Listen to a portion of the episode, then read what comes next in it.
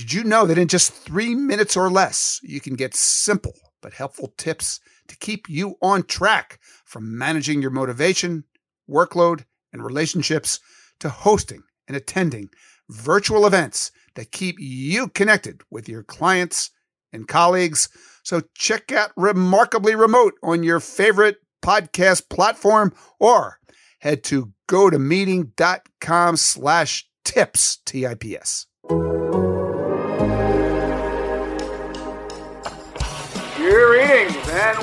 Starkville. Baseball Hall of Famer Jason Stark. And then the robot said, strike. That's why you're going in the Hall of Fame. It's an inside the park home run. Doug Glanville. Mike Chard is coffee at Starbucks with a double latte. Skinny Jason Stark is against humanity. Take away the human elements of Starkville. Doug, are you ready to make some podcast magic? I am ready. Bring on the magic wand. Let's do it.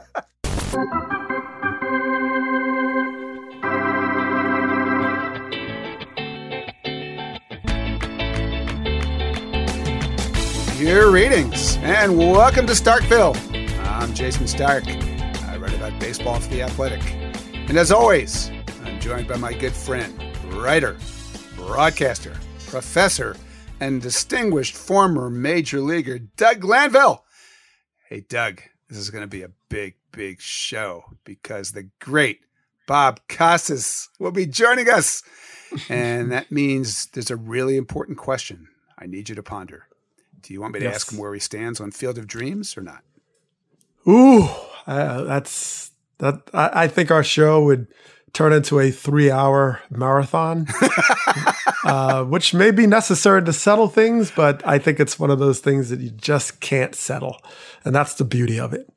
So, in other words, you're you're, you're terrified how he might answer. Yeah, just I, I don't, I don't want to have to call Bob Costas out. I don't I don't know where he stands on this one, but I'm I'm always ready. Okay, I do know, but well, I, I'm gonna, I left that up to you. So I think we'll we'll we'll, we'll f- we will not go there. Yeah, let's Okay, not. Go we've there. got way more important stuff to talk to Bob about. I want to talk to him about Michael Jordan, uh, the new job that we just decided to give him, commissioner for a day, commissioner of baseball. But uh, before we do that, uh, we need to check back with the vice principal of the Glanville School to see how things are going on campus, which I'm thinking is still probably at your house, right? So last week you were grappling with a really big issue. Can your own son be accused of truancy when he's homeschooling in his own home? Uh, any updates there? Uh, well, I, I did send this out to the Twitterverse a, a little while back, and uh, I did get some creative advice from the Twitter followers. Uh, actually, just the Twitterverse. Uh, so, some suggestions to handle uh, in school, uh, in school, in house truancy. Uh, I heard uh, duct tape was one solution. Uh, the, someone said to post a no pepper, no playing pepper signs in in the spirit of baseball. Um, I like that. Uh, ice cream was on the list. Uh, getting a puppy. So there was very creative parenting uh, strategies. Uh, I, uh, the call to fire me was not appropriate. I didn't think that was possible to fire myself as vice principal. But uh, so yeah, we are on a better trajectory. I, I think with four kids and homeschooling them all in different grades.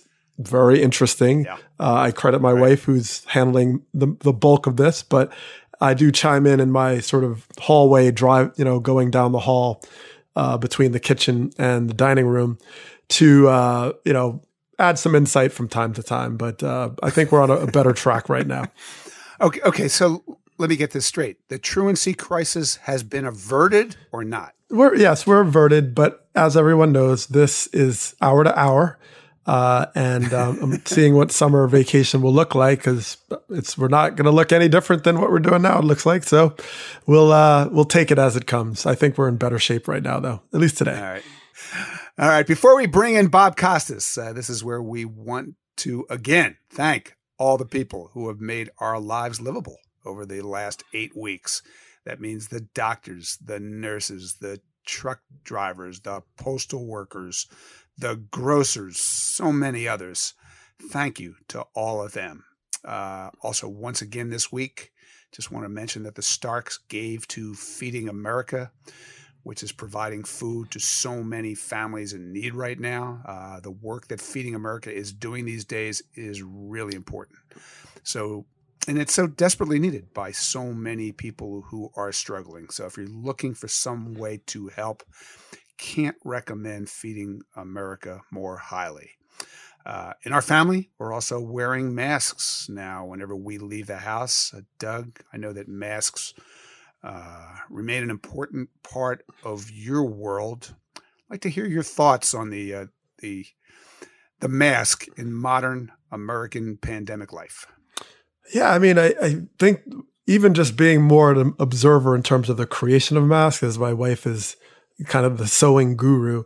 I've I've just seen so much of first of all the efficiency. She finds fabric and and is able to take shirts and create the straps from it. And I mean, just a, a brilliant creative uh, endeavor, but obviously wow. for such a great great cause. And and so I've learned a lot about pleated versus you know non pleated and all these different components on on safety and and I think you know we have these experiences now where you go out and you have to think through almost every step of your mechanics uh, it's almost like retraining. Okay, when I go to the gas station, which isn't often these days, but uh, you know, thinking through of how you touch this and do that. It's, I mean, and so you figure over a long period of time approaching it. Uh, in this manner what you're, you're curious what's going to change in your muscle memory. Uh, and in that regard, I think of baseball learning a new swing after you get injured, all these things that take time. And we're in that right now. So uh, I really appreciate the the hands on nature of what my wife is doing and supporting her and obviously our communities and uh, and we're going to continue to think of, of great ways to do that. I'm inspired by your causes, and when Sean Doolittle was on talking about World Central Kitchen, uh, there's so many great causes out there as we continue to learn day to day how we can be most helpful. Yeah, exactly right. Uh, for those who have not been listening to us over the last few weeks, uh, Doug, your wife continues to sew masks out of whatever fabric she can find. Correct? Absolutely, continuing and, and keeping it going. That's a beautiful thing. You know, Doug, we're honored when anybody in the outside world wants to come visit us in Starkville, but we're especially honored this week because our guest is a legend. Bob Costas is a broadcasting Hall of Famer, a baseball Hall of Famer, and America's greatest living broadcaster, as voted by a panel consisting of me. Uh, little do you know, though, Doug. You know, Bob, last I checked, I'm jumping in. I'm jumping in. Last I checked, Vin Scully is still alive. I'm declining the honor. Decline. You just blocked your shot. yeah. We're going to have to have a non Vin Scully division. You're right about right. that. okay, then. Uh, one more thing. I, you don't even know this, Doug, but Bob believes that his greatest achievement ever is his Steph Curry like shooting performance in a basketball game once upon a time in Syracuse, New York, against a team that included the pathetic likes of me. oh, what? Bob, how many rainbow jumpers do you recall burying that night uh, when we played at halftime of an actual Syracuse hoop game? Yeah, at least four or five from five. what would have been beyond the three point line nice. uh, the college three point line, maybe not the NBA three point line. And I think what happened at the beginning of the game, since I was the smallest guy on the court, nobody bothered to guard me. but I could shoot. As long as someone didn't have a hand in my face, I could shoot.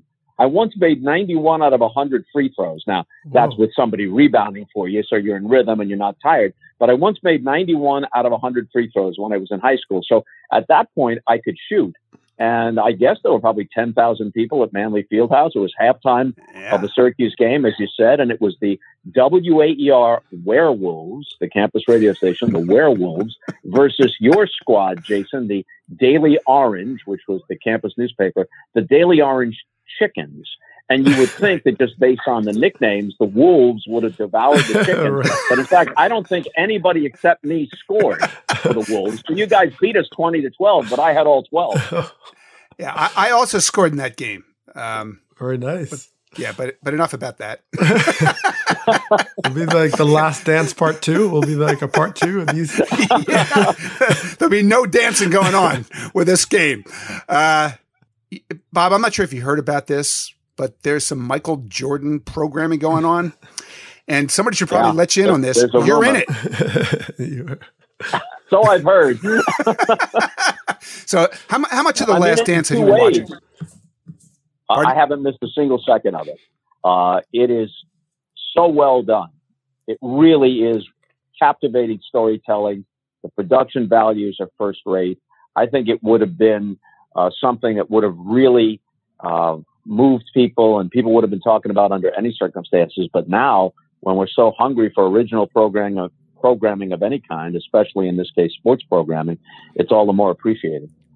Yeah, I'm, I'm right there with you. I, I just I can't wait for it to come on, and I just I'm I'm just spellbound by every minute. And I keep asking myself, why is that? Right? What was it about this guy? Why were see why were he, we so mesmerized by Michael Jordan then? And it feels like we still are. And and you know, I cover sports. I don't recall any baseball figure I've ever covered that we were this fascinated by. What, what what's your theory on what it was about Jordan? Well, he checks every box. For example, you just want to talk about recent baseball history. Derek Jeter is a beloved and iconic figure. And he played on five Yankee World Championship teams. And almost every year that he played, they played in the postseason. But was Derek Jeter, with all due respect, first ballot Hall of Famer, got all but one vote. But was Derek Jeter ever the greatest player of his time? let alone by acclamation the greatest player of all time.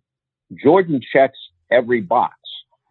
The overwhelming consensus is that he's the greatest player of all time. I've always felt you have to leave centers out of the argument. I don't know how you compare Mm-hmm. Jordan or Magic or Bird or anybody else to Kareem or to Wilt or the elite centers. But for the purposes of this, Jordan is the greatest player of all time. He played in an era before social media, yes, but right in the midst of the explosion in sports marketing and the kind of coverage of the Bulls and Jordan that you saw during the Olympics, the Dream Team, the NBA on NBC, but before the corrosive elements of social media that seem to tarnish and diminish everybody, no matter how accomplished or admirable they may be. So he falls right into that perfect sweet spot. It's not just that he's great, but his team is great, primarily because of him. But there's a, a really interesting cast of characters around him, not just on his own team, but in the league itself. Think of all the marquee players in the league itself, Oh, yeah. many of whom would have won multi championships. Hakeem managed while Jordan was away to win a couple, but many of whom would have won championships that they'd played in any other era, and Jordan just thwarted them. And then there's this, and it's no small thing, and I'm not saying this tongue in cheek. This is one of the handsomest guys you've ever seen. He's not so big that he seems unrelatable. Most of us aren't six six. He's got a foot on me, but still, six six is different than seven foot, or different than six ten and really burly. Michael Jordan looks like a leading man, and he is the leading man. He was the leading man of that era in basketball and really in American sports, and he's the leading man of the last dance. He's so smart, he's so perceptive, and he's an interesting human being. There's much about him that's admirable, but he also has some interesting flaws. That's just part of being a human being. So you've got a textured story here. It's not some two dimensional thing. It's multi-dimensional. And at the center of it is a guy who's extraordinarily accomplished, extraordinarily attractive, and endlessly interesting, in part because even though his every move on the basketball court was chronicled, he hasn't done an authorized biography. He doesn't do a zillion interviews. So there's still an element of mystery and distance, even in this era. And now we get a different kind of glimpse. You've got all those factors coming together. I can't think of anybody else that checks that many boxes. Yeah, and I don't know about you, but I, I'm fascinated by greatness. You know what I mean? I just this is Michael Jordan explaining how he Mhm. did what he did, what made him great, Yep. how he could just he could just will stuff to happen through the sheer force of his mind and his competitive spirit. And like you just don't see that in baseball, do you? It just can't be done the way it was done by this guy in this sport in this moment in time. Yeah, you can't impose your will as readily uh, in other sports. Obviously, the greatest players have a great impact in any sport. But in the sport that we have covered the most, Jason, baseball, and the sport that Doug played, part of the appeal of baseball is that the game may come down to Francisco Cabrera. The game could come down to Al Weiss in the 1969 World Series. Don Larsen could pitch a perfect game in the World Series. That's part of the quirkiness of it. Whereas in other sports, at the end of a Stanley Cup game, you're going to take your best line and you're going to make make them skate until they drop. You know, Montana was always looking for Jerry Rice. You're going to put the ball in Larry Bird's hand or or in Michael Jordan's hand at the end of a basketball game, but you can't will it. Even though it seemed to happen a lot with Derek Jeter, that he was always up in big spots, you can't say, "Well, I'm going to put Willie Mays up the bat right now. I'm going to put Hank Aaron up the bat right now." Uh, no, you're not because it's Johnny Logan's turn at bat. right. It's Jim Davenport's turn at bat. And we'll just see how that works out. yeah. You know, just one more along these lines. Has, has, there ever been a time that America had this level of, of obsession with any baseball player? Like, who would be the last guy? Aaron? Mays? Mantle? Ted Williams? Well, the Babe? Well, you know, the Babe obviously is a mythical figure now, um, and maybe the the distance created by uh, having not having to deal with none of the elements of modern media makes him an even more romantic and legendary figure. Uh, Hank Aaron, the nation was very interested in Aaron's pursuit of Babe Ruth and what he had to go through as a human being most of the nation, including most of white America, admired him and embraced him. But there was a sizable segment that didn't want anyone, let alone a black man in 1974, to break Babe Ruth's record. And so Hank Aaron isn't just a baseball hero, he's actually a civil rights icon. Uh, he's one of the most admirable people ever in sports. But the coverage wasn't the same.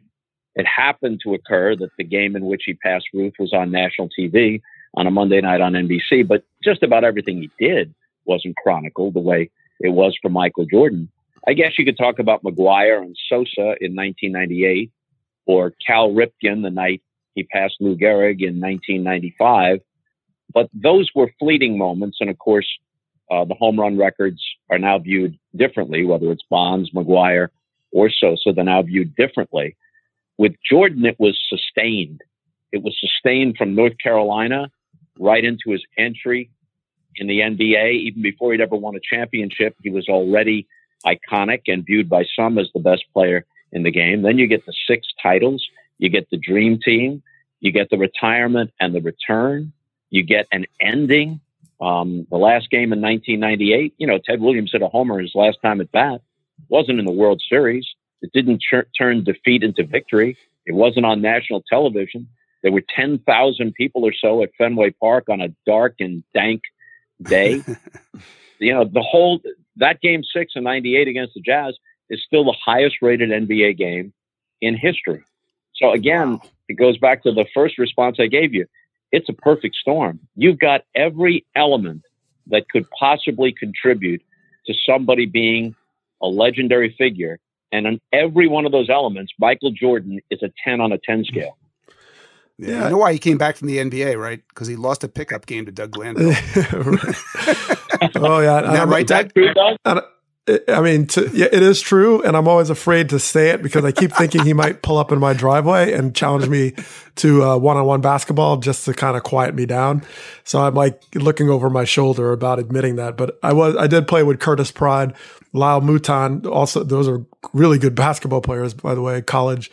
Uh, but I, yes, we, we did win. Francona talked about it a couple of weeks ago. Uh, still afraid to admit it, but it did happen. And actually, I have about three minutes of video, so I do have some support. So I can say that. But Doug, it was it was a three on three pickup game, No. or was it just you and Jordan one on one? Oh no, no, not no, no, no, no. Uh, it was five on five. So when when I played in the Arizona Fall League, I, I played against Jordan the entire year in '94. Uh, Double A, I was in the Southern League, and he was in Birmingham. I was in Orlando, and then I went to the Arizona Fall League. And as the Fall League went on, they started playing pickup basketball games at Scottsdale Community College, and it kind of grew from them practicing themselves to inviting pretty much any anyone who wanted, to create a team throughout the league. So we fielded a team and we caught lightning in a bottle one day to play against Jordan and Francona was on his team. And I think Francona said how he took the final shot and missed. And then Curtis Pride ended up putting the winning shot in. Uh, but we actually did win by, I think, one point and it's surreal. Uh, I don't know. Jordan was trying to pass. He was trying not to just take over, which of course he could have done.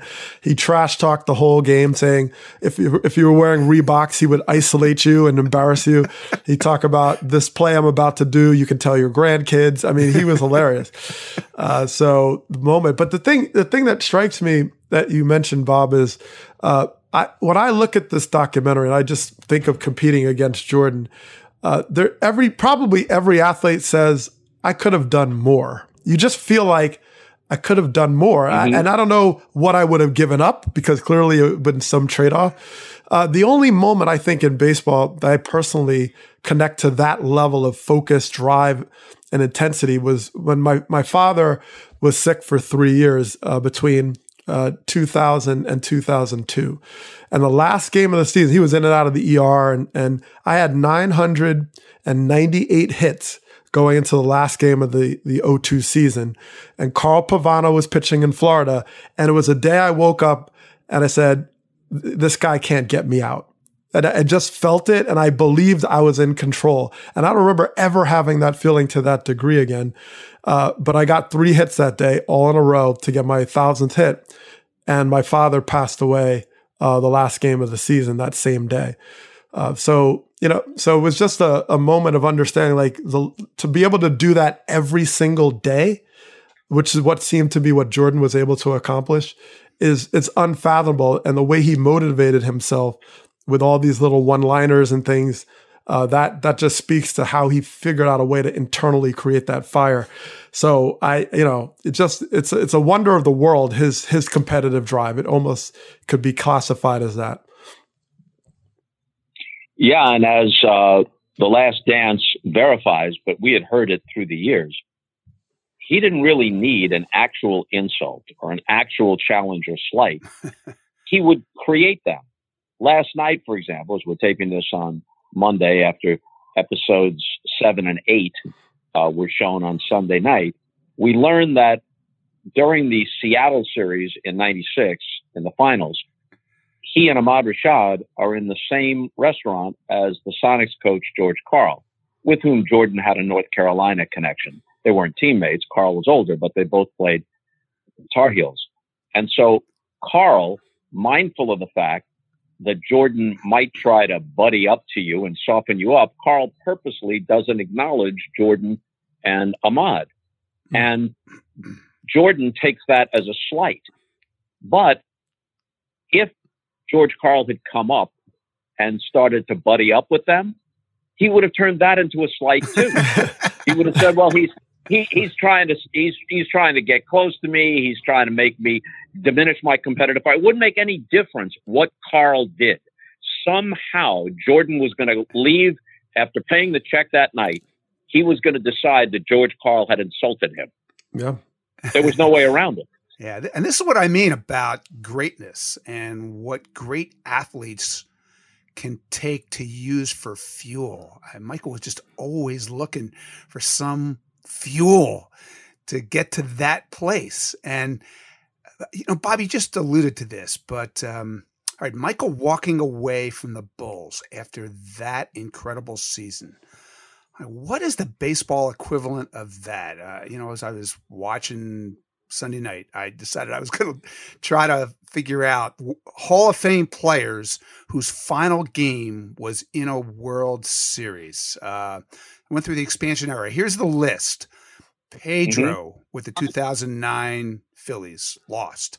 Uh, Curt Schilling would join this list if he gets elected to the Hall of Fame, but not, safe to say not the same thing, right? Jeff Bagwell only got to the plate one time in the 2005 World Series because he was hurt. Uh, Willie Mays, 73 Mets, not this. Eddie Mathews, 1968 Tigers, definitely not this.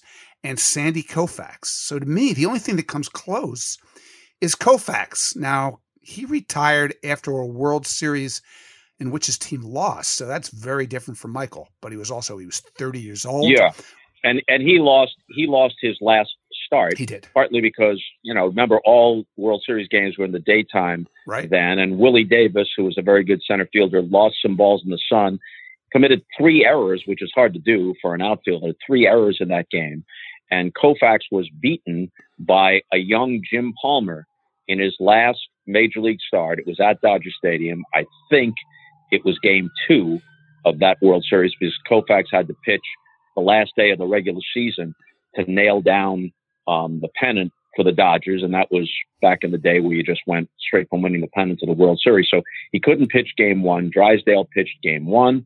Koufax pitched game two.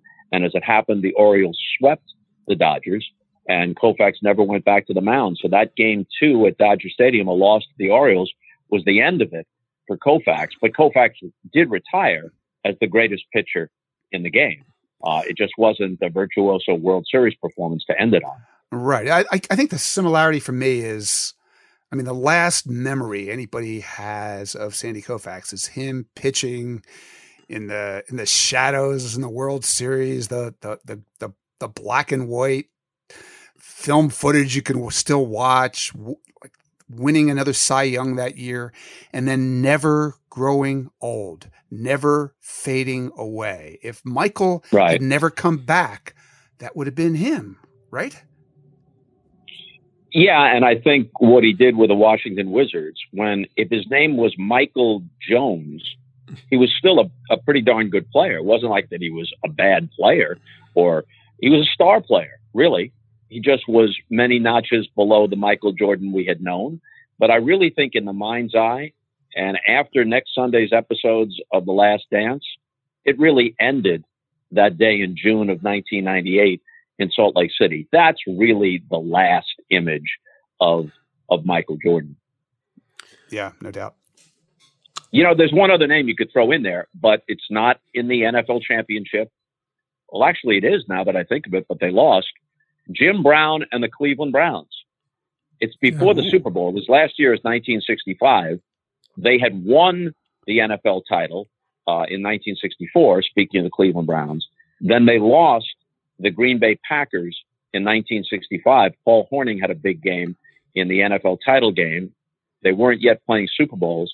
And then Jim Brown, at the age of 30, I guess, walked away beyond dispute the greatest running back in NFL history. Many people still think the greatest NFL player ever, but the stage was not as big.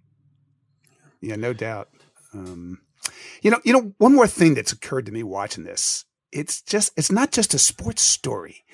Uh, Tom, like Tom Brokaw jets into Chicago to cover the retirement press conference. Ted Koppel yep. was, was is in there. Jane Pauley, Connie Chung. Okay. So, yep. and I, you know, then they run through Michael coming back from baseball and unretiring. And what a huge daily national story that was. It didn't just lead Sports Center, it led the nightly news. I think I can even remember you telling yeah. the story, right? You weren't even supposed to be at Michael's first game back, were you? No. Uh, for whatever reason, I had that weekend off from the NBA on NBC. So I'm home in St. Louis. But then when it becomes clear that Michael's going to play in this game. I don't even think that was supposed to be the game that NBC was going to televise. It was a Saturday afternoon game in Indianapolis. NBC decides we better show this. And so Dick Ebersol calls me and says, you know, get from St. Louis to Indianapolis. We need you there. So I do. And we did a different kind of opening. And uh, I, it's knocking around on YouTube somewhere. uh, the minute and a half or so, what we call in television the tease before we ever say anything live, uh, that brought it back. Um, and we had a sense that this at least had a chance to be something unprecedented. And then what Michael did, not so much that year when he didn't really have his legs, and uh, Orlando knocked them out in the playoffs and went on to lose uh, to Hakeem Olajuwon and the Rockets in the final. Uh, but eventually, starting the next year, he strings together another three-peat. So it turned out that what we speculated about that day in 1995 did happen. He did something that was completely unprecedented, the way he came back and what he he did uh, to even add to his legacy after coming back. So if you hadn't been able to make it, would Tom Brokaw just have done play by play in that game? well, Marv Marv was there, but you know that the thing you're referring to from the Last Dance last night, where you see Brokaw uh, as part of kind of the gaggle of press people around this press conference. I was anchoring it back in New York, so I actually brought it on the air. Now think about this: there are probably some people out there, some little old ladies, upset that their soap operas were interrupted because it was a weekday afternoon. So I come on, blah blah blah, set the thing up. Tom Brokaw's in Chicago, so the roles were reversed. I don't know oh why he was in Chicago, and I was anchoring it for NBC News. But I threw it to Tom, and then he and I went went back and forth. And I think this will come out next Sunday because. Uh, I sat for an interview with them a few months ago, and this is one of the things we talked about. I had a sense in doing the play by play of that season, and so many of the games were Bulls games, and then, of course, throughout the playoffs, that's all that Doug Collins, Isiah Thomas, and I did were Bulls games. I had a sense of just what you were talking about that this wasn't a story confined to the sports pages, that ending the way it did, this is going to be a story for Time and Newsweek and for the front pages of the New York Times and the Chicago Tribune and every other paper in the country. Uh, that it wasn't just a sports story, that everybody was captivated by Michael Jordan and the Chicago Bulls. So if you had an NBA Finals that was this close, that hotly contested, and ended in that dramatic a fashion, that's a big sports story no matter what, even if it doesn't involve a dynasty team. But it was obvious to me that this had long since transcended from being a sports story to being a huge American pop culture story. It was that going all the way back to the Dream Team in 92. It was that during the first three-peat. And the second three-peat, it's just in a different stratosphere. And you had to grasp it that way. If you were looking at it just as an X's and O's basketball story, you were missing the bigger story.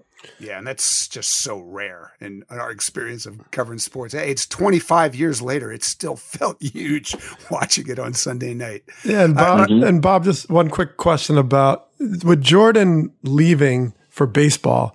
Uh, what what was your sort of coverage about the strike and its impact on what Jordan's story could have been after he left baseball? Because it sort of dropped and you know, the idea of him potentially continuing in baseball. I mean, what was the, sort of your positioning on that kind of coverage, uh, given that his baseball career got kind of cut short through labor dispute? Yeah. Well, it's very possible that Jordan would have decided to come back at some point. But the situation in baseball sped the timetable up. There was no way that Jordan was going to cross a picket line. There was no way that he was going to participate in this misbegotten idea that the owners came up with uh, to play games that would count using replacement players. At the time, I, I certainly wasn't alone, but at the time, uh, I was on the air saying this is a terrible idea. The owners have some legitimate points. I'd always been on the players' side going back to Marvin Miller's days, but I thought by then the owners had some legitimate points, and maybe Don Fehr and Gene Orza were too dug in and too intractable and too doctrinaire. But then the owners overreached uh, with the replacement player idea and some other missteps. And so you had to side with the players again. So anyway, Jordan wasn't going to cross the line, uh, didn't know what effect that would have on baseball. And if he was leaning toward coming back, that just made it, maybe he was going to wait until uh, the next season, the 95 96 season. Uh, but that just sped up the timetable and he came back. Hey folks, Evil Mayor Cam here to tell you about our friends at Hydrant. Did you know that 75% of us are walking around every day chronically dehydrated? We are suffering needlessly from frequent headaches, energy slumps, and poor focus. It doesn't have to be this way. Hydrant creates flavored electrolyte packets you mix directly into your water to make hydrating your body easy and delicious. Each rapid hydration mix has the four essential electrolytes your body needs. Sodium, potassium, magnesium, and zinc help you hydrate quickly and stay hydrated all day long. And Hydrant is backed by research. The formula was developed by Oxford scientists to provide perfectly balanced, efficient hydration. There's no synthetic colors or artificial sweeteners. The formula is vegan, and you can choose between three different flavors or a variety pack. Hydrant starts at just a buck a packet for a 30 day supply. You can save even more with a monthly subscription. And for 25% off your first order, go to drinkhydrant.com and enter the promo code STARK at checkout. That's drinkhydrant.com and enter the promo code STARK for 25% off your first order. Let's get back to the show. So, so Bob, I have big news for you.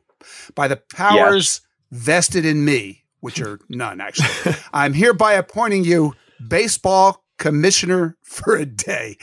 Uh, a job I've never wanted and a job that I would decline except in this virtual atmosphere.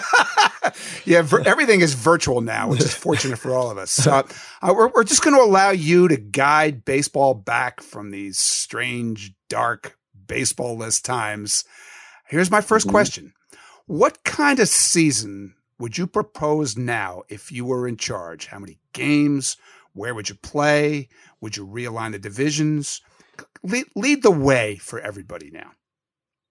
Okay, let's assume gigantic if, but if they are able to do this safely and practically, and no one in the general public has a legitimate reason to believe that privileged players and owners are jumping the queue in terms of testing or any other precautions, that the public in no way is being shortchanged because of this, then obviously people will welcome baseball back. They'll welcome all sports back if and when they're able to be played, and they'll understand that uh, that we're dealing with unique circumstances. They'll understand that they're playing without fans in the stands, and they'll accept changes. If baseball wants to fiddle with a pitch clock with nobody on base, with electronic balls and strikes. Uh, if they want to have, and they're going to need to have expanded rosters because you're not going to play minor league baseball. So you're going to need a taxi squad in effect. And I understand they're talking about that. AAA mm-hmm. guys who will work out with the team and um, maybe have, I don't know, 40 or 50 of them on an expanded roster and maybe 30 would be eligible for each game, but you could move them on and off the active list. It makes perfect sense to play even though some of us, and I think Jayson, you're one of them, like the National League game and the strategy that it, it brings to baseball. It makes no sense to play games without the DH under in, under these circumstances because injuries are going to be a big concern, and American League teams always worry in interleague games about uh, pitchers having to hit and run the bases. So National League games will be played with a DH. And I like the idea that they're floating. All of this, I'm stipulating again, this is if they're able to do it. But ideally, if they could play an 80 game season, which is half, 81 is actually technically half. If they could play an 80 game season and do what I think they're about to formally propose sometime this week, which is the American League East and National League East never until the postseason venture out of the Eastern time zone. Same thing for the AL Central and NL Central, and same thing for teams in the West. Um, so I guess that would just isolate the Rockies in the Mountain Time Zone, but they'll, they'll figure out the one hour difference. And they play in their home ballparks. And this could possibly be your schedule. You got four teams besides yourself in your five team division. So you play each of those four teams 10 times. That's 40 games. You play each of the five teams in the corresponding division in the other league, AL East to NL East. You play each of them eight times. That's 40 games, and there's 80. And you'd play, and people would accept it under these circumstances. You play one five game series when you go on the road. When the Yankees go to Baltimore, they play a five game series in Baltimore. Orioles come to New York, they play a five game series there. That would be especially helpful because you got a few outliers like the Rays and the Marlins are Eastern Division teams, but they're not bus rides uh, or you know they're they're further removed. You got to fly, so you're not going to want to do it twice. So one four game series, one five game series takes care of it. Then you go into the postseason, and if you have to play playoff games and or World Series games in neutral warm weather sites or sites with domes, then I think people would accept that too. Um, well, you know, there is stuff obviously that could happen. I'll just here's an example. Uh, the the Reds play in the NL Central, and yep. uh, so that you know, there's there's quite a bit of travel anyway. But suppose for whatever reason it's not possible to play in Ohio, and then the Reds decide they need to relocate to their spring training headquarters in Arizona all of a sudden that geographically um, strategically designed schedule gets all out of whack. What, like what happens if certain teams can't play in their home parks? How would you commissioner for a day resolve that? Well even think about this. The law or rule in canada is if you re-enter or enter for a first time you have to be quarantined for 14 days. Right so, how do the Blue Jays play any road games? You might have to put the Blue Jays in some location in the United States and have them play it out. That would be what their home ballpark is. And the scenario you just presented, where one team or other uh, has maybe a couple of guys come down with COVID 19, now you got to quarantine this whole team. Can you remove them from the schedule and still get the 80 games in. Uh, that's why I stipulate with all of this here's your plan. And it makes perfect sense on paper if everything goes right. But there's so many moving parts, so many dynamics to this, many that we can think of, dozens of them, and dozens more we haven't thought of. And what are the chances that everything goes perfectly, that nothing goes awry, that nothing we haven't anticipated takes place. If they can pull it off, great. I'm missing baseball too. I'm missing sports in general too. And if they play games and they want me to broadcast them, I'll broadcast them. But I, I just think this is a high wire act. And I don't know if, if they can make it from one side to the other without somebody falling off.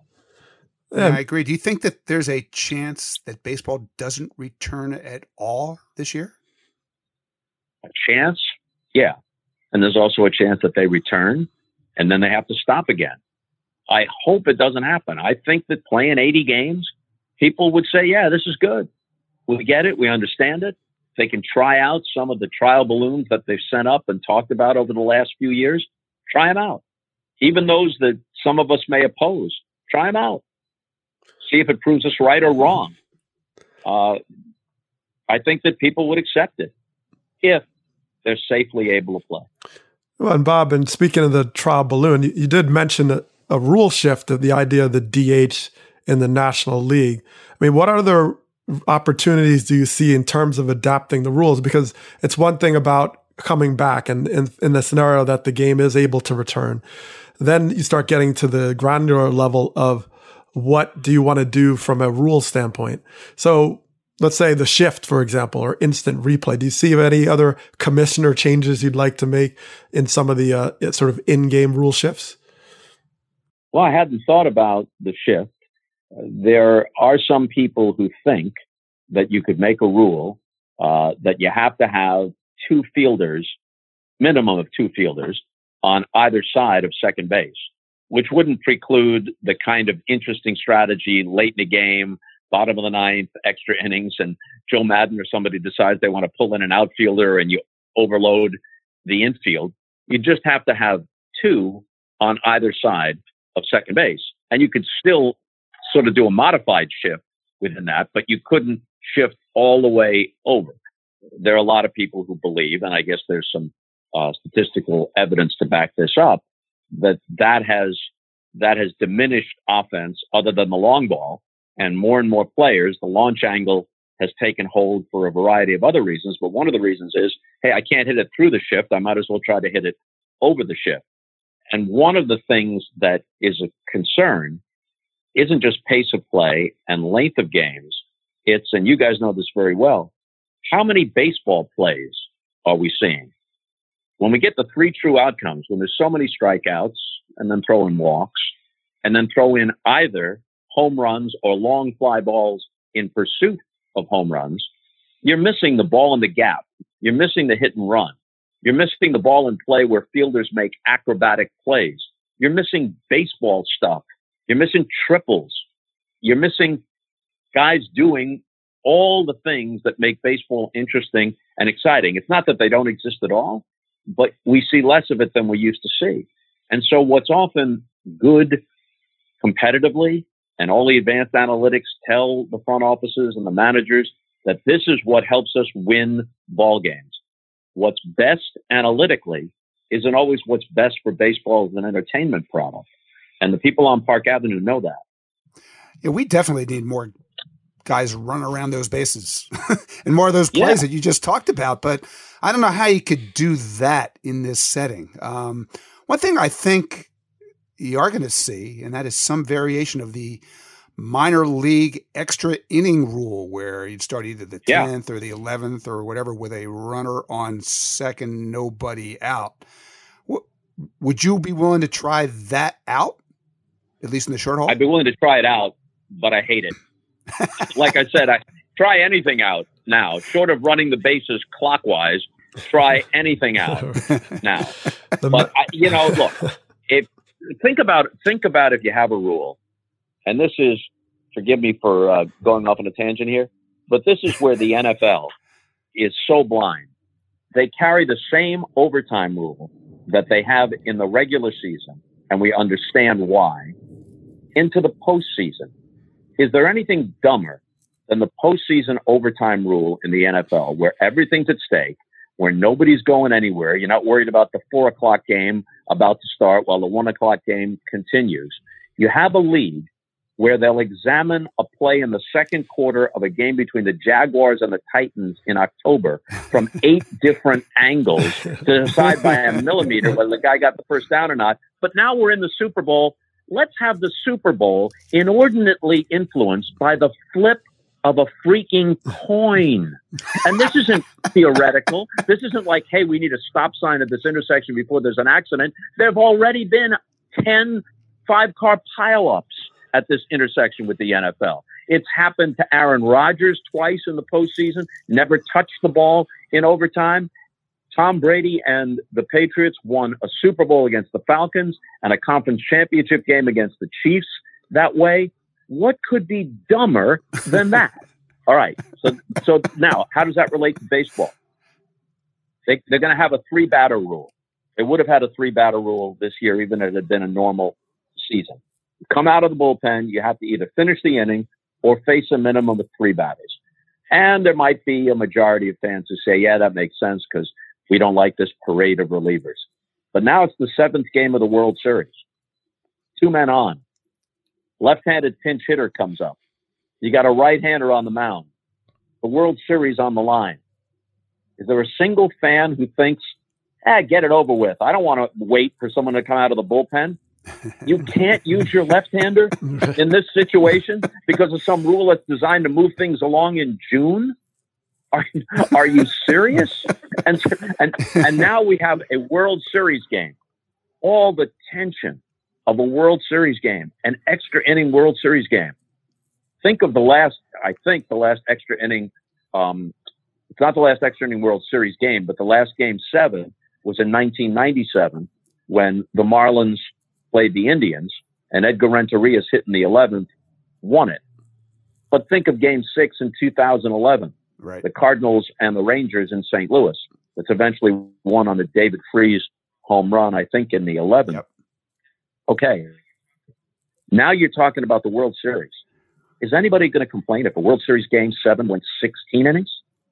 You're going to start and put a guy on second base and start playing under weird, like video game rules when this is the most dramatic and important moment of the entire season? Well, we here at Starkville, that's when these little things come back to bite you. well, we here at Starkville call that the magic double. That's what it's called when the runner just just appears out of the sky at Do you, second. do you know that? You know there was a, a perfect game in the minor leagues last year that the team lost because of the extra inning rule? Right.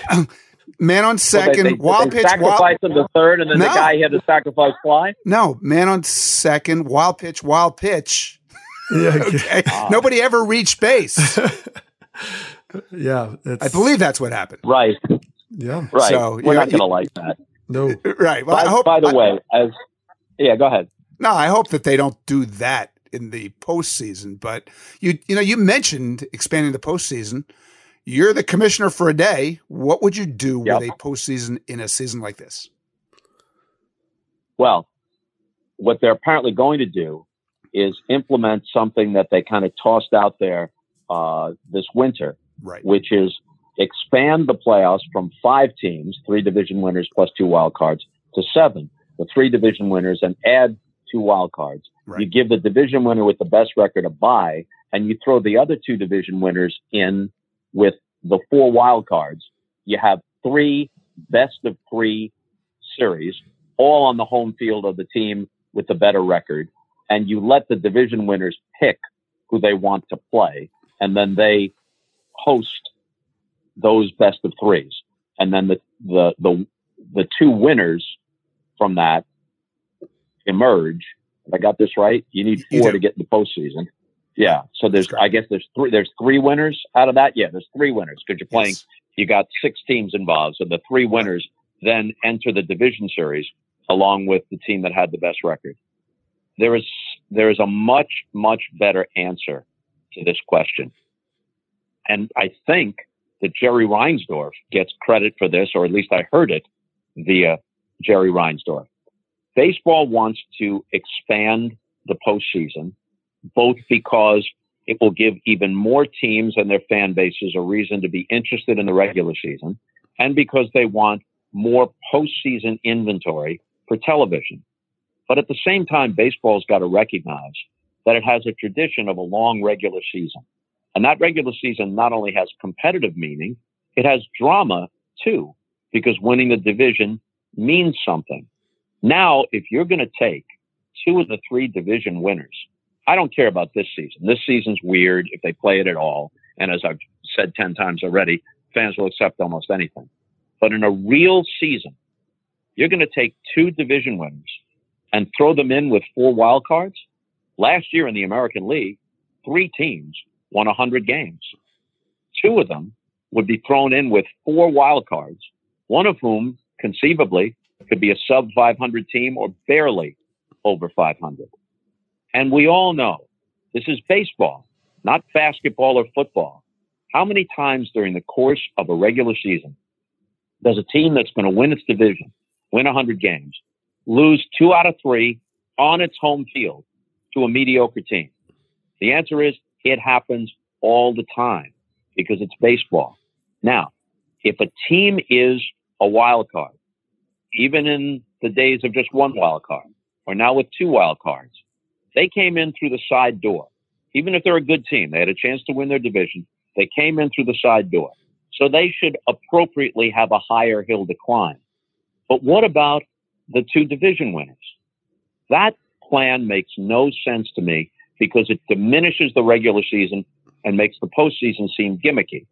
Now, as I continue this monologue, you want to hear the better plan? Of course. Oh yeah. Yes, yes you do. Here's the better plan. Okay. Here's the here's the better plan. The the three division winners sit and wait, but not for long. You do have four wild cards. They pair off. If you want to let the best wild card pick which team it wants to play, fine. But let's say for the purposes of this discussion, one plays four and two plays three on the home field of the higher seeded wild card. Now you have two winners. Those two winners play on the home field of a higher seeded team. These are one game knockouts. They're not two out of three.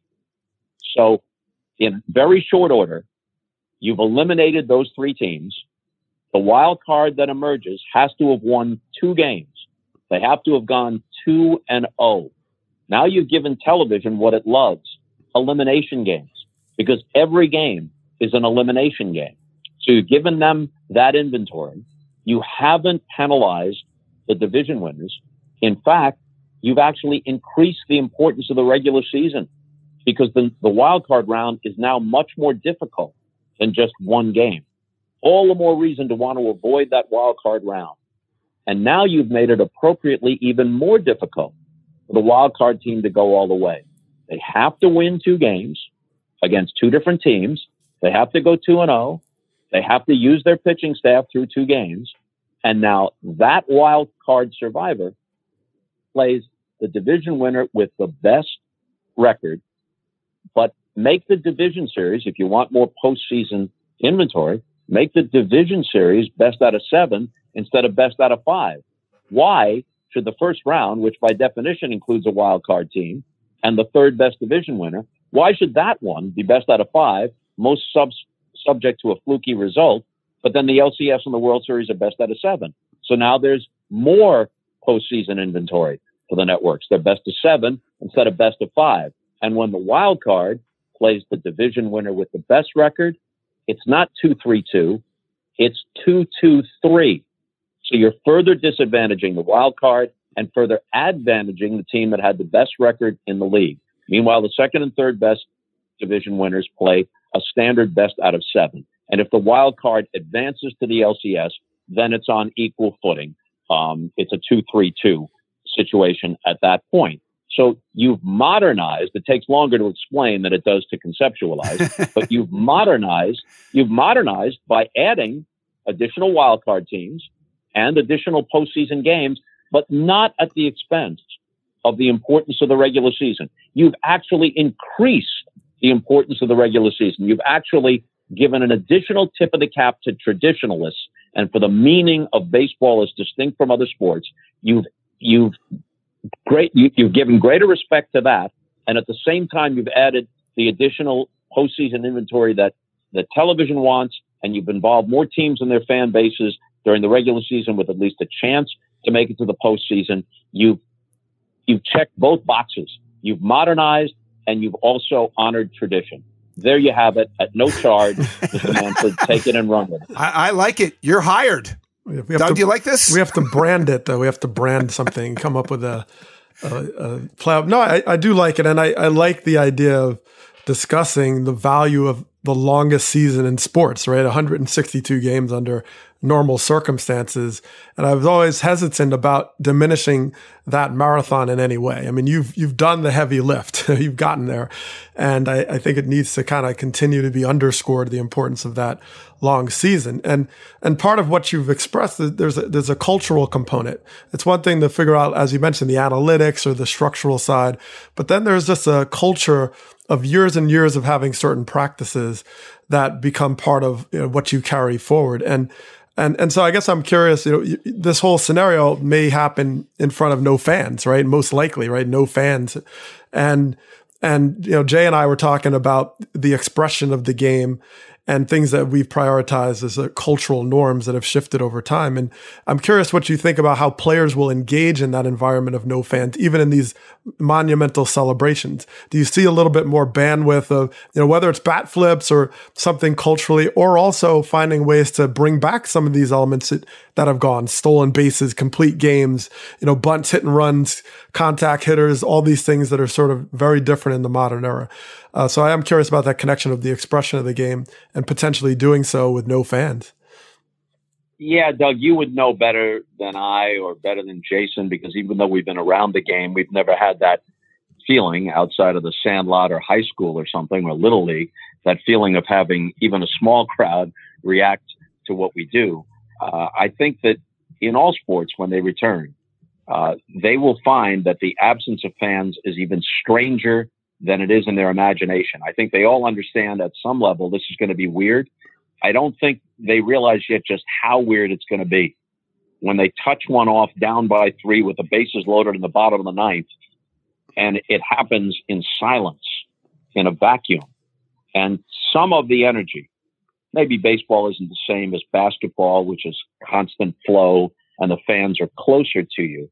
But to some extent, in every sport, players feed off the energy and the atmosphere of the arena or the stadium. And that's going to be just very much different. In terms of complete games, though, which you mentioned, Doug, I think we'll see even less of that because with the shortened spring training and the weird spring training taking place in something closer to summer, um, they're going to be even more concerned about injuries and babying pitchers. I, I, we might, we may not see a single complete game unless it's a no hitter or a perfect game. May not see a single one uh, in 2021. Yeah, I mean, do you think there's anything? You know, you mentioned you spanned, like you mentioned, 40 years of seeing the game go through so many different evolutionary processes. Uh, is there anything that in the, even in the modern era you'd like to restore that you think is a big loss given the opportunity to possibly shape that as we come back ultimately from where we are now? I think what's been lost, unless I'm missing something here, what's been lost is something that isn't by rule, it's just now by practice. It's the hit and run, it's the stolen base, it's the complete game. There's a certain drama to watching a pitcher wipe his brow in the eighth or ninth inning, face a guy for the fourth time, thinking about what he struck him out on in the second inning, but what he doubled on in the fifth inning, and now he's facing him again. And knowing, by the way, if he's a veteran pitcher, in the second inning, that he expects to be facing this guy for a fourth time or a fifth time. So this at bat may be part of a larger plan. What am I going to show him here with two out and nobody on in the second inning, as opposed to what I would show him in the eighth inning with two out and two on in a one run game? That whole chess game thing has been changed dramatically. I don't mean to sound like a get off my lawn guy. Baseball, in many ways, has never been better. The athleticism of the players, uh, the quality of training, the understanding of the game. You know, someone like Ted Williams was just ahead of everybody. But now that gap would have been closed between Ted Williams and everybody else, or between Tony Gwynn and everybody else, because you have so much wherewithal to study and get better and sports specific training and nutrition and everything else. And I'm recognizing all of that. But some of the things that make for entertainment and drama have been squeezed out of the game uh, because, as I mentioned earlier, new approaches, which may in fact add up to more wins over the course of a long season, don't necessarily add up uh, to more appealing baseball. And the diminishment of the starting pitcher and what that guy represents is one of my real frustrations about the way the game is played now. And I look, I really mm-hmm. admire the thinking inside the game. But we were just talking about Michael Jordan. What's the cool thing about going to see Michael Jordan play? He's going to hold the ball in his hands a hundred times. You know, the only That's person right. in baseball who gets to do that is the starting pitcher. And it's a loss yep. for the sport if that guy is out of there in the fifth inning or the sixth inning or the well, second think, inning. Think, you know, think about it. Not just when we were kids, when we first started covering the game, and you're thinking, hey, it's it's going to be Tom Seaver when he was with the White Sox, let's say, Tom Seaver against Ron Guidry. That's what it says. Look at the probable pitchers. The White Sox are playing the Yankees. Tom Seaver versus Ron Guidry. Boy, I'm not going to miss that. Now, even if the probables indicate a matchup of all star pitchers, you know that they're not hooking up in a 2 1 game and they're both in there in the eighth or ninth inning. Not going to happen that way. Yeah, that's exactly right. Uh, here's one last thing I wanted to ask you about. Uh, this is a concern of mine. I don't know how many games they're going to wind up playing in this quote unquote season. It looks like know, more than 80 or 82. So the season won't be normal. The postseason won't be normal. How do you right. think that history will look back at what players and teams achieve in a season like this? I, will give you an example. I had somebody ask me if the Indians win the World Series this year, did they still end their mm-hmm. curse if it was only an 80 game season? You almost don't want them to. You almost don't want them to. You know, the Dodgers won the World Series in 81 when they played the split season. And Whitey Herzog is still steamed over the split season. The Cardinals didn't win either half, but they did have the best overall record in their division for the year, and they're left out of the postseason. Now, nobody considers Tommy Lasorda and the Dodgers World Series win in 81 to be illegitimate because they played enough of a season. Uh, in this case, and with no fans, and with uh, a reconfigured postseason format, and maybe a neutral site World Series, there there have to be not just mental asterisks, there have to be actual asterisks all over the notations in the book about the 2020 season, if there is one. And here's something: it's entirely possible that someone could hit 400 over 80 or 82 games. Does someone consider that Yeah. the same thing? Here's a guy who wins the batting title. Yeah. He hit 406. He did exactly the same thing as Ted Williams did in 1941. I don't think anybody's buying that. You know what would be a, a cruel and perverse irony? If the Astros win the World Series under these circumstances. Yeah, I was going to ask you that, Bob. I mean, your commissioner, h- how do you handle this? You know, because once the smoke clears and if games are played, then it's going to go right to wait a minute, what about the integrity of this game? Have we made adjustments from what happened in 2017 forward and the Red Sox and all these other questions? Uh, what do you do about that? And, and what do you think the impact is of, of returning without actually addressing that issue? Well, one way to address it is this there can be no technology, nothing electronic, whatever they have now or they invent next week, nothing during the game itself. And that means JD Martinez and whomever else, you want to go back and check every at bat and every pitch of your last at bat before your next at bat during the game. Sorry, can't do it. 99% of baseball history has not included that. You can use all the technology you want in preparation right up until the first pitch. You can start combing over all of it right after the last pitch. But during the game itself, there's nothing but your naked eye and and what your baseball instincts tell you. We all know that not only is it not prohibited, it's good for you if you can do it by using your powers of observation to steal signs or gain that sort of advantage, but not using technology. And since there's going to be some technology with replay, they can lock that down by having it monitored more closely as they started to do uh, a year and a half ago and making sure that nobody has access to any of that except with a dis- with a disputed play. You're not recording anything from the center field camera. None of that. Nobody in uniform has access to that, period, or has contact with anyone who has access to that. Eye in the sky, up in the press box, whatever it may be. You eliminate that and you take away the possibility of cheating. You're not going to change the hearts and minds of every single person in the game. People are going to look for edges. They always have. The best way to eliminate it or severely mitigate it is just to take all the technology away. Boy, I don't know if we want to go down this corridor because it's a long one, but I actually think there's a middle ground here. Uh, I, I mean, technology is just such a part of 21st century baseball. I don't know that it's possible to eliminate it. I, I think there's a compromise where you blur out the catcher's signals so nobody looking at the center field camera in game gets to see them or something like that. Wouldn't that work just as well? I guess. I guess you're watching pixelated baseball. yeah, That's a sponsorship like, like, opportunity. when, like when a like when a streaker shows up at Wimbledon and when we pixelate him or her. Yeah, Yeah. the Well, you know, We'll have to make clear what we're it was Cal pixelating. Ripken. yeah, right. Cal, Cal, Rip, Cal Ripken, you know, had an old school idea.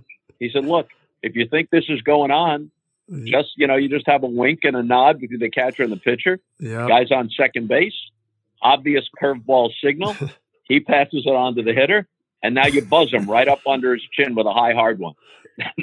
In Cal's mind, that takes care of it right there. Yeah, I mean, it would, I don't it know would, if that's it would give but you a, kind of an old school response. it would give it. you a lot I'll of say. pause because you'd get you'd create people you'd be mad at your teammates. I thought you had the signs. You know what? I mean, it, it would definitely be effective. Uh, but yeah, just trying to match that modern component of just like you said, technology is everywhere, and it's and it can be obviously useful in in managing all the algorithms and all these structural. But but to to Bob's point about how the balance between analytics and then uh, uh, enjoyable product you know, it can't be all or nothing, right? You say, okay, well, this sl- sliver of percentage is going to allow me to do this, and that's why I do it. Well, that's why you won't steal third base ever, because most likely it's going to cause you more harm if you get caught, caught versus the benefit of what you gain if you make it. And once you start becoming odds makers on everything, uh, you you lose the appetite of doing what actually we consider great is those moments of low probability, right? That's what actually gets us out of our chairs. So the low probability, and that's exciting. Uh, so I wonder with technology, you know, I learned under, came up under a system where players like Mark Gray said, look, I'm not stealing signs, but I do recognize in a day game that the catcher creates a certain shadow and that I can tell from that shadow where he's set up. That was genius. You know, I learned from that as a form of genius. And, Right. and you could marry that with some level of technological preparation. But like you said, in the end game, you know, it's not the NFL where you have, you know, bird's eye and it's all formations and, you know, structure. And it's a, it's a very different game. So, uh, I hope, I, I hope they figure it out sooner rather than later. Cause once these games are upon us, it's going to be the first, uh, question on, on just the fair play and what they've done about it. yeah, it's interesting about sports in general. We know, and in the midst of this pandemic, uh, it's writ large. We know that life is not fair, that some people have advantages and others have disproportionate burdens. One of the reasons we like sports is that for the most part, we view it as fair. It may not seem fair, and it isn't, to a fan in Kansas City that they can't hold their team together. And if the Yankees or Dodgers had a comparable team, they could hold it together or add to it. But once the game is played, once you start the game, we will argue over a call in any sport that's missed by a microsecond or a millimeter. When we know that life itself is much, much less fair and even and just than that. But we expect it in sports. So if we're talking about baseball, whatever advantage you can get by your own wits and your own powers of observation. If a guy is holding his hands out of the stretch just slightly differently, positioning his glove just slightly differently when he's about to throw a breaking ball as opposed to a fastball, and somebody picks that up and you act upon it to gain an, ed- gain an edge, not only is that not unfair, that's great. That's part of what makes the game interesting and exciting and good for you. But if you're using technology and taking the human element out of it, then everybody reacts negatively to that. And while what the Astros did was very significant and we all knew it was a significant breach of the rules, some of us were surprised by how overwhelmingly negative the reaction was, not just from fans, but from players around baseball. It took a long time, as you know, Doug, it took a long time for the players to step up and speak out, speak up about the steroid era. Eventually they did. And a combination of things, the congressional hearings and players putting pressure on Fehr and Orza. Eventually the Players Association came around.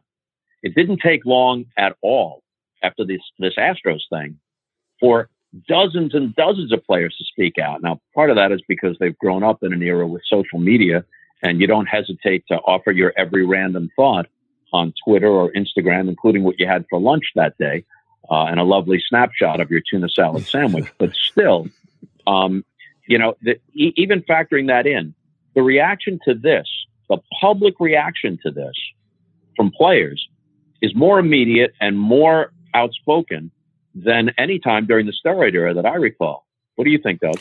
No, that's absolutely true. And I, I wrote something recently for the Athletic about uh, being a member, uh, you know, very involved executive subcommittee level uh, with the with evaluating the PED response, and it, it's kind of a regret I express in some forms, knowing that the, you know Im- uh, information was somewhat limited at different moments, but just not speaking more, as you said, proactively about it. And culturally, yes, the indoctrination is that you keep certain things in house and you understand that for the integrity of the battle that you're about to face with ownership.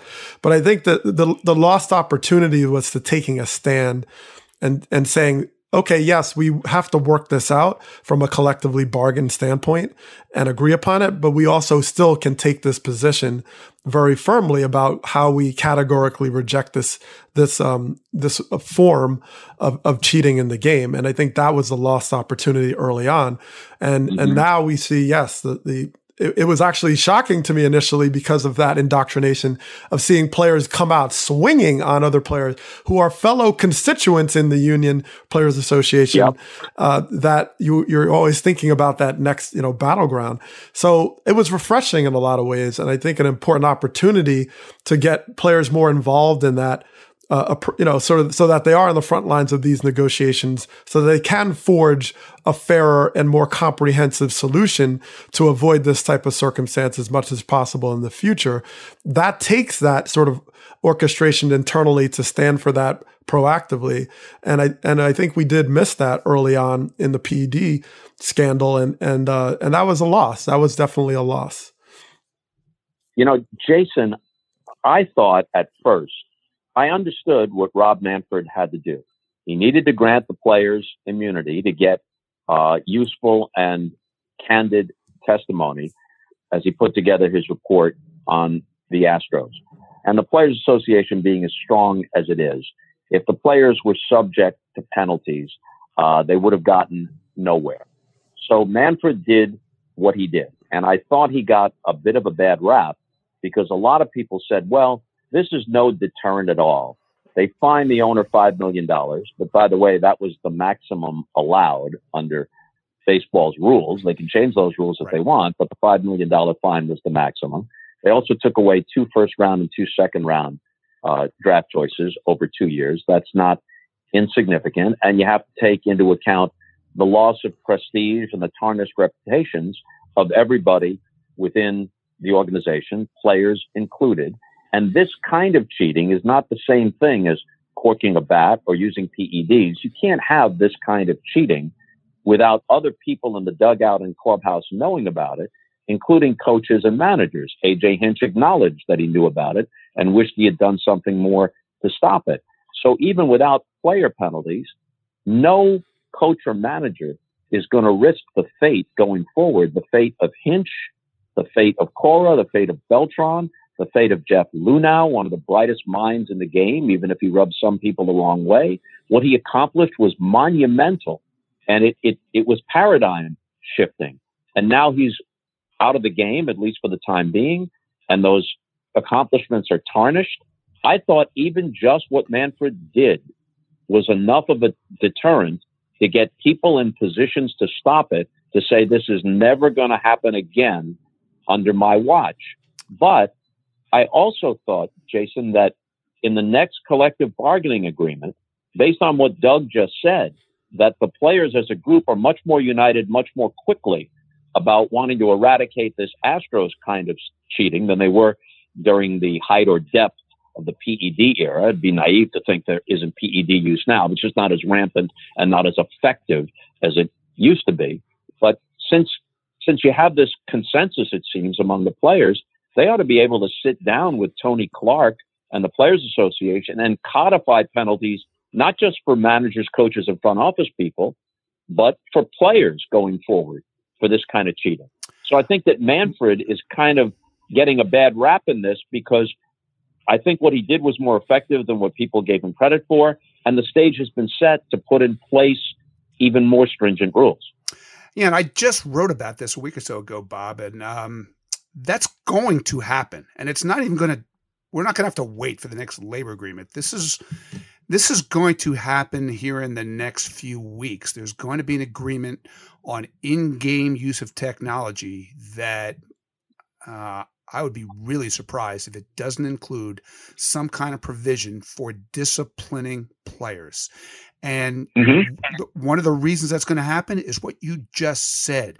Players want that now. We heard it from them loud and clear after the Astros. Now it's been interesting. We haven't heard a peep from them since the Red Sox. Mm-hmm. But my point was it's time for players to own the game. They told me, we know what cheating is. Okay, then. If you know it, if you know where to draw that line, feel free to draw it. Speak about it. Make sure everybody in the sport and everybody who cares about the sport knows where that line is and promise us you're not going to cross that line again. I think we're heading mm-hmm. in that direction and it's really important. Yeah, you know, a lot of media members and maybe even a higher percentage of fans were disappointed that the Astros didn't have the trophy taken away or that the record book doesn't have an official indication, an asterisk is always the, the word used, to indicate that the 2017 World Series was won uh, at least partially with the aid of cheating. I felt as if, look, everybody knows this. They've got a mental asterisk. Yep. The same way that they know that Barry Bonds' career home run total, as great a player as he was on his natural merits, is not the same thing as Hank Aaron's and that what Mark McGwire and Sammy Sosa did is not the same thing as what great home run hitters of other eras did. And that for me was enough. But for many fans, it's not enough. Do you think that baseball should go back and in a nod to that sentiment, make some sort of official sanction part of the record book? You know, I'm actually not in favor of that. And uh, I've taken a lot of grief from people who disagree with me. But here's my stance on this once something happens, it's really hard to make it unhappen. okay. Mm-hmm. Uh, that World Series happened. We saw it happen. The Astros had a parade. That parade happened right after a hurricane. It meant something to a lot of people. Um, you could take the trophy away, but it is such a slippery slope because all right, where are we going to stop once we start? You can say, all right, the the trophy gets taken away, but now are we going to do what the NCAA did and they're going to forfeit every game? Uh, are we going to start changing stats? Uh, it's, I mean, a baseball season consists of hundreds of games, and it, it it's just difficult to make the thing that happened unhappen. So I wouldn't do that. But you're commissioner for a day. I'm happy to let you change my mind. Mm-hmm. Well, what I've taken to saying is if they decided that they wanted to put an official notation in the record book, it wouldn't bother me. But it also doesn't bother me to have it stay just the way it is. Yep. There's no asterisk next to Barry Bonds 73 in a season or 762 in a career. And those numbers do not carry the kind of mystique that 406, which by the way isn't the record, it's just the last person ever to do it is Ted Williams, or DiMaggio's 56 game hitting streak, or Roger Maris's 61, or Hank Aaron's 755, or Cy Young's 511 wins. It does just does not carry the same mystique. And the proof is that most baseball fans don't even know 762. They sure as hell knew 714, and they knew 715 when Aaron hit it, and 755 when he ended on that number.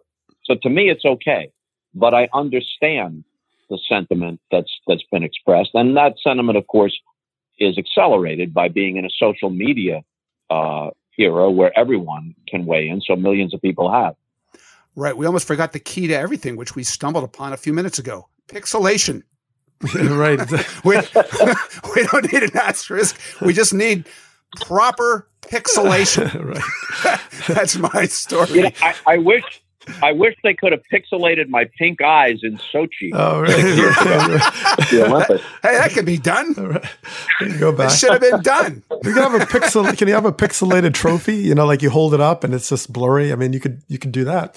It can have a lot of purposes. I, I appreciate that. Uh, yeah, pixelation, the key to life. Uh, we we now have we now have figured it out. The key to life is pixelation. So I want credit for Bob Costas, Doug Glanville, and me for that. Uh, Hey, I Doug. I think we need to free Bob Costas from captivity here. Uh, but but I, I do want to say something. I, I've known Bob forever.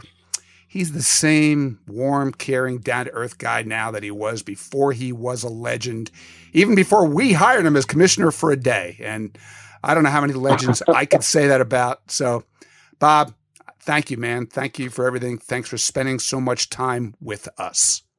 Yeah, Bob. Anytime. Absolutely. Doug, thank you too. Yeah, thanks a lot. I you've been a voice of baseball, you know, my life. So I uh, associate so many great moments with uh, the sound of your interpretation and uh, absolutely legendary. So I appreciate you sharing time here at Starkville, and hopefully you'll come back soon. Yeah, you know, I, I think I may have warned I may have warned the audience out, so I'll come back eventually, but not next week. All right, fair enough. right. Pixelate, All my right, guys. friend. We'll see you soon. okay, thanks, Bob. See ya. Bye. Wow, that was great. Uh, but Doug, time now for one of our favorite parts of every podcast listener trivia. And it's our way of involving you, our favorite listeners, in this show. And we'll tell you how that works momentarily. First, here comes this week's question. Comes from a guy named Jimmy Hawkins. His Twitter handle is jhawk26. He's got a fun but really tough question. Are you ready, Doug? I am ready for it. Bring it on. Yeah, we're ready to get this one wrong. Four members of the 500 Homer Club hit their first and last career home run for the same team, but they did play for multiple teams in their career. Hmm. So this is a, I've been racking my brain over this one. I know one of the guys that it has to be is this guy. Let- Let's have the mayor cue this up. And the pitch to Junior on the way. Swing and a fly ball hit to deep right center field. That baby is going to be fly away. The old time religion lives. Junior does it. My, oh my. Magic is back at least for a night. Wow. Oh man, Dave Niehaus, the late, great. Oh my God, that was so much fun hearing Dave Niehaus call a Ken Griffey Jr. homer. So uh, I, we, I'm sure that he's one of them. Uh, Willie McCovey, I am pretty sure is another. Ah, I feel like Hank Aaron is right, but that I'm I'm sure I'm tricking myself. Mm. And then the last guy, I've, I'm racking my brain here. Reggie, Killebrew, Eddie Murray. Uh, I could go way back in time. Yeah. Mel Ott, Jimmie Foxx. I, I I can't remember if Reggie ended his career in Oakland, but I, I'm I'm just going to guess Reggie. Doug, what do you got? Uh, are we are we doing the two heads are better than one approach here? Because I could I don't know. What I guess. doing. I mean, I, I, yeah, I, I mean, I have Griffey. I was thinking McCovey. Um, yeah, Eddie Murray is a good one, uh, possibly because I, I remember the story of leaning on the cage, and Wayne Gomes and Desi Relaford were my teammates, and I think Wayne asked Desi, "Hey, you know, I there's Eddie Murray right there. How come we didn't go over him in the meeting, the strategy meeting?" And he, was like, he's, "Is he still playing?" And he's like, yeah, yeah, yeah, he's playing. Of course he's playing. Of course he had retired like two years earlier. So, um, so that was Good a- scouting yeah, report there. Yeah. So, so I'll go Eddie just for that. Yeah. Reggie, Reggie sounds good. McCovey, Griffey, Murray, Reggie. I mean, I could throw in others so that we can cover our bases, but I don't know. Yeah. Let's just bring the mayor in here and Yeah. we'll find out what the heck happened. What's the answer to this, Mayor Cam? Yeah, so the answer that I have here from Jayhawk is Reggie Jackson, Mhm. which you Ooh. are correct, guys. Uh, he hit 15 homers in his last year in 1987 with Oakland. nice. Willie McCovey with the Giants. I know you guys were musing over that. That is correct. Obviously, Ken Griffey Jr. is correct. All right. We played the soundbite right off the top, and then I have Sammy Sosa Ooh. as the as the last member oh, Texas. of that. Yep, That's right. He went back to Texas. 2007. Yep, Nice. 2007. Oh, yeah. He had uh, he actually had 21 home runs Yeah, in his that's age 38 right. season. Yeah, So he was in Baltimore. Yeah, that, that's a good one. great Boy, is question by there- Jayhawks. Yeah. Yeah. Is there anybody on the podcast who played with Sammy Sosa? Let me think. I, you know, I, I get all the trivia questions wrong when it pertains to me and my career. That's right. so that's you do. I'm Yeah, so- just a little a plug here. I Doug, I understand you played in a little uh, home trivia game on the Marquee Network against my friend Brian Kenny. Is I, that right? I did. That was so much fun. But yeah, I, I was able to uh, compete with Brian Kenny in this nine inning trivia game. And I w- I'll say, I, I don't want to be spoiler alert here, so I will say I represented Starkville very well, considering all our trivia practice. Uh, but I think it's airing on uh, Wednesday uh, of, of this week. So that would be, what day that? May 13th. Uh, it happens to be my wife's birthday, so I should know that. And uh, yeah, seven o'clock uh, Central Time. So uh, me against Brian Kenny. I think it's touted as the Sabermetricians uh, Analytics Brain Trust or something like that. So we'll see how that went. All right. Well, good luck. Um, you haven't helped me out much on this trivia lately, but Not much at all. at any rate, our one question winning streak is down the drain. right. Uh, nevertheless, whether we get these questions right or wrong, we always use the question to inspire a fun topic of conversation. So here's what I think we should do, Doug. Why don't we talk about active players who have only played with one team? I'll take some guys who played 10 seasons or more with their original team, and I'll ask you real quickly if you think these guys will play their whole career for just that team. You don't need to give us a long explanation. Just tell me what you think. Yeah. Uh, Yadi is 16 years with the Cardinals. Come to think of it, that's obvious. He's he's going to finish there, right? So let's. Yeah. You want to, should we just skip him? Yeah. Yadi, no doubt. He's Cardinal Okay. for life. Joey Votto, 13 years with the Reds. What do you think? Ooh. Play for anybody else? Hmm. Too. Big contract. How many? Hard to move it. Well, yeah, exactly. How many years do you have left on that deal? It's well, I like have in front of me, but it's more than it's more than like two. I'll tell you that. Okay, yeah, I, I think he, I think he stays around. I mean, he's he's so intense, and it, I think he's just like the comfort of being in Cincinnati, and you know, I, I see him staying there. Uh, I think he's going to finish his career with the Toronto Blue Jays. Just a hunch I've That's got. a good one. I like that. Uh, Freddie Freeman, believe it or not, 10 years already in Atlanta. He's Yeah. only 30 years old. Uh, Uh, I think he finishes his career with the Braves. yeah, he's just he's just a brave. You know, he came. Uh, yeah, I, I think he's lifelong brave. He's gonna kind of go down like Chipper Chipper Jones. That's I, I, I'm in total agreement. Face of their team, just the kind of guy they keep there. Buster Posey. What do you think about him? I'm gonna say no. I'm gonna say no. Um, Florida State guy, right? Didn't he go to Florida? Yep. Yeah, He he, yeah, he seems like he's been under the radar, and it's kind of there's like a stalemate happening, and maybe just to kind of get a spark, and the fact that he could be like a Jason, uh, uh, uh, what's a Lucroy? Was? Yeah, Luke, Jonathan Jonathan. Lu- I was like Jason Lucroy, Jonathan Lucroy style, and just finish with that kind of contribution. That's why I see Posey uh, finishing it out. Yes. You know, the Giants used to make these decisions way more emotionally than they do now in the Farhan era. So I, Yeah. I'm with you. I think he finishes his career elsewhere. You mentioned he's a Florida guy. Rays still kicking themselves for not taking him in the draft that year. How about he finishes up as a Tampa Bay Ray, I like it. That's good. Yeah. All right, one more. Uh, here's a guy who, like, amazingly enough, will play his 10th season this year Mike Trout. Will Mike Trout ever play for another team besides the Angels? Yes. Really? I'm going to say yes. Really? Well, I, I, I, I got to say no. I mean, Uh, I, he's Mickey Mantle. what's no. his? I mean, they they've thrown the the Brinks truck at him, but you know the championship's eluding him, and he's he's a Jersey guy. Uh, you know whether it's New York Yankees, Phillies, something like that. I think he goes home and just does it just because it's something he just wants to do. You know, I. I, I especially if you're just, you know, you're not getting the championship. Like Joe Maddon, you know, that could change things. I don't know that. Yeah, I'm gonna say Trout does not finish as an Angel. I see. So there's going to be an expansion team in Millville. Mill- Mike right, right. play for that team, and they'll take on all 400 million dollars. There you go. He could probably you heard it start here first. You could probably start Pixelate his own that. team. You could pay for his own team. So why not?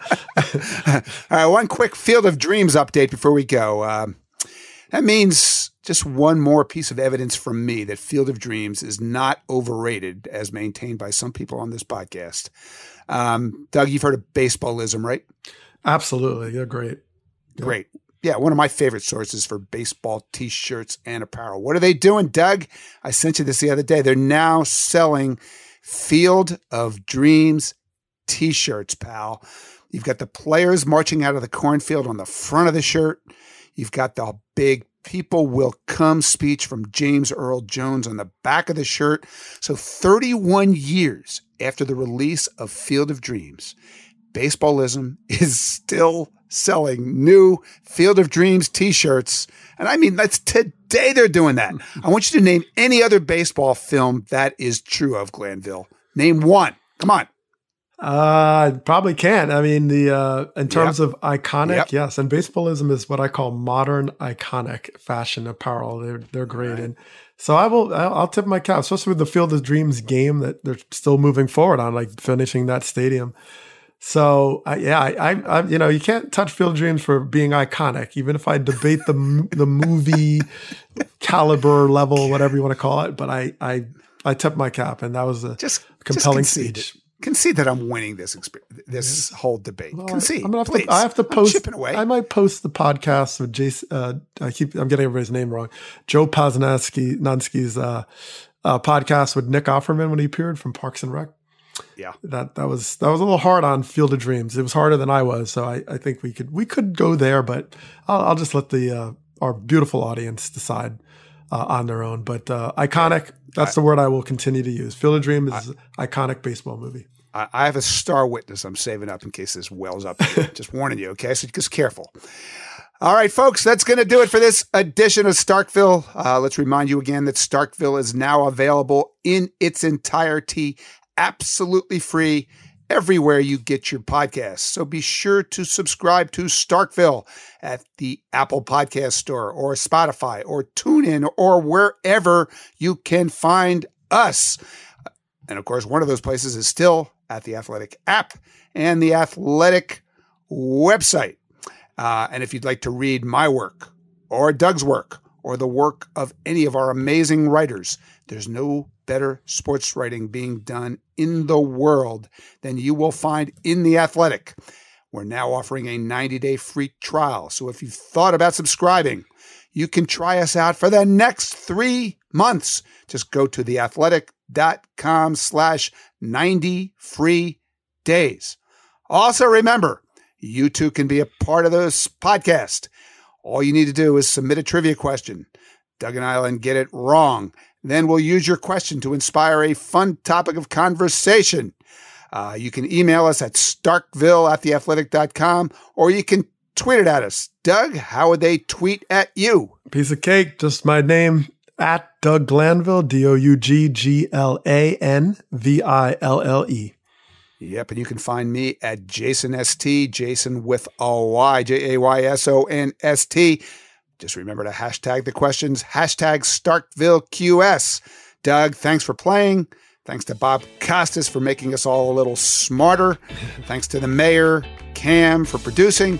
And thanks to you all for listening. We'll see you next week on Starkville.